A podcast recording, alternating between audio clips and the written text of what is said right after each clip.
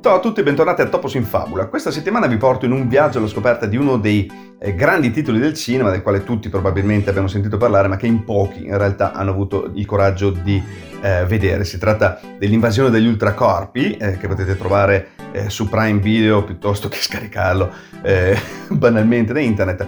La sua genesi è stata davvero coraggiosa, come scopriremo tra qualche minuto, ma prima, come sempre, sigla!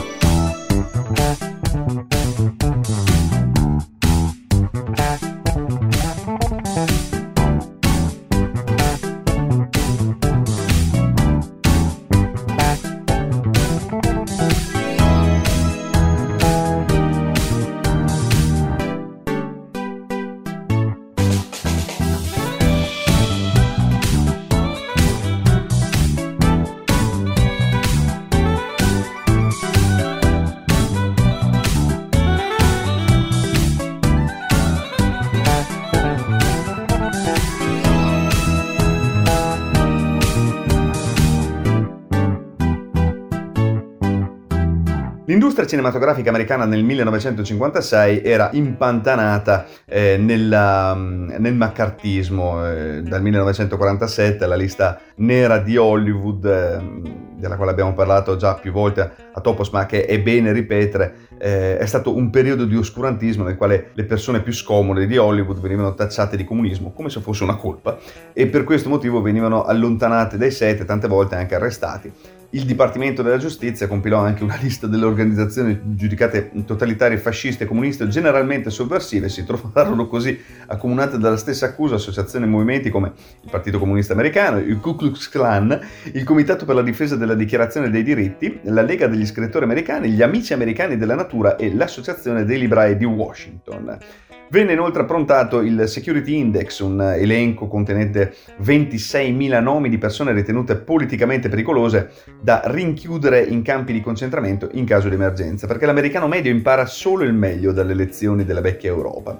Insomma, questa bella situazione aveva plasmato ogni decisione di produzione. I produttori chiesero lo scagionamento della maggior parte dei potenziali sceneggiatori e di molti attori dall'accusa di essere simpatizzanti comunisti prima che potessero essere assunti, e ogni progetto che sembrava vagamente politico era di solito accantonato dai capi degli studios, nervosi per i boicottaggi minacciati dalla American Legion, un gruppo privato di persone che avevano poco da fare e quindi monitoravano le produzioni per poi denunciare quelle secondo loro sovversive. A parte i film anticomunisti pro forma come Lo schiavo della violenza, I Married a Communist della RKO, che gli studi cinematografici distribuirono come contentino per l'opinione pubblica, gli anni 50 avevano visto sul grande schermo ben poco dell'impegno sociopolitico che aveva reso il cinema americano dei primi anni 30 estremamente articolato, ma verso i margini del settore, negli studi minori, sui set dei film di serie B, in titoli di genere western, polizieschi, fantascienza, i registi riuscirono a trovare un rifugio politico. Attraverso l'allegoria potevano esprimere le loro preoccupazioni per le paure che soffocavano la vita americana del dopoguerra,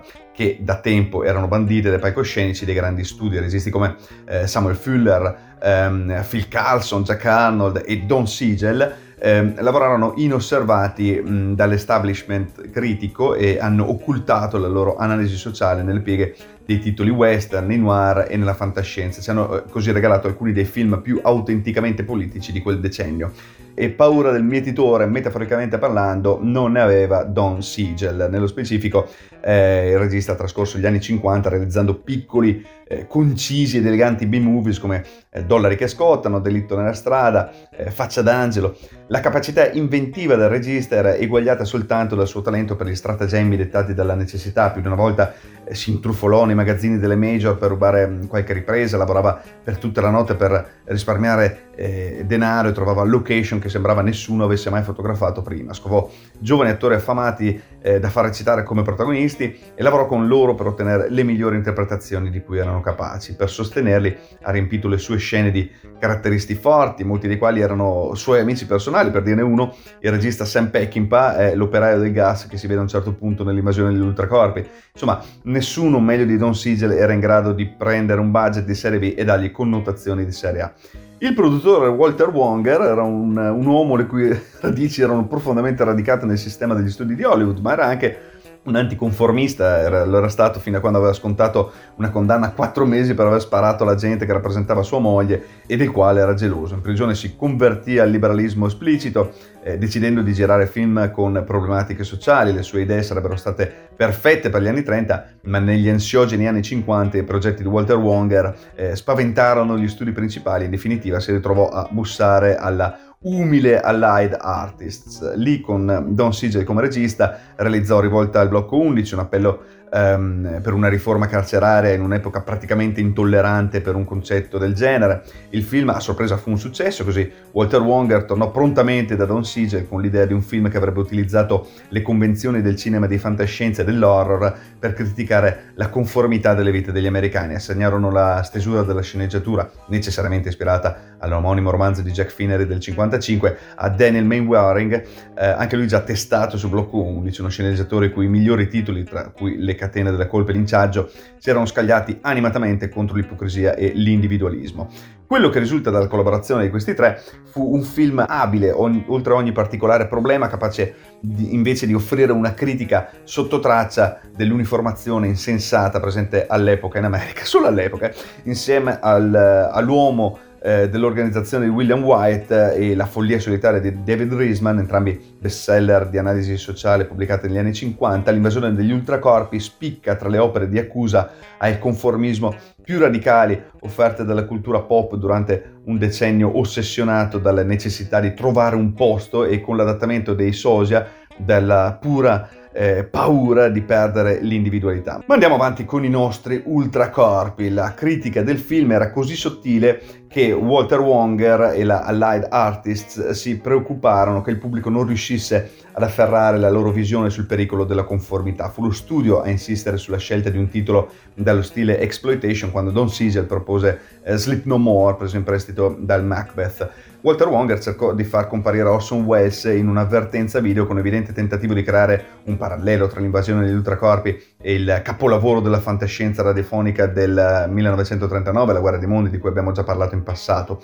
Alla fine Wanger decise di racchiudere la narrazione del film all'interno di una cornice. Don Siegel e Daniel Mainwaring si opposero con forza, ma collaborarono per rendere questa struttura a flashback il più possibilmente integrata nel resto del film, ma molti, incluso il regista, ritennero che una scelta simile diminuisse la potenza della storia attraverso una rassicurazione fasulla. In ogni caso, nonostante tutta la sua consapevolezza sociale, L'invasione degli ultracorpi è anche un film davvero angosciante. Don Siegel ha saggiamente tenuto alla larga la squadra degli effetti speciali che voleva renderlo un tipico film di mostri, optando per utilizzare le protesi e il make-up con parsimonia ed efficacia. La nascita bavosa dei baccelloni e l'umanoide senza emozioni facciali sul tavolo da biliardo sono immagini che rimangono impresse. Il lungo inseguimento conclusivo sullo sfondo del sibilo di una sirena per la difesa civile è tranquillamente uno degli inseguimenti più inventivi e pieni di suspense mai girati.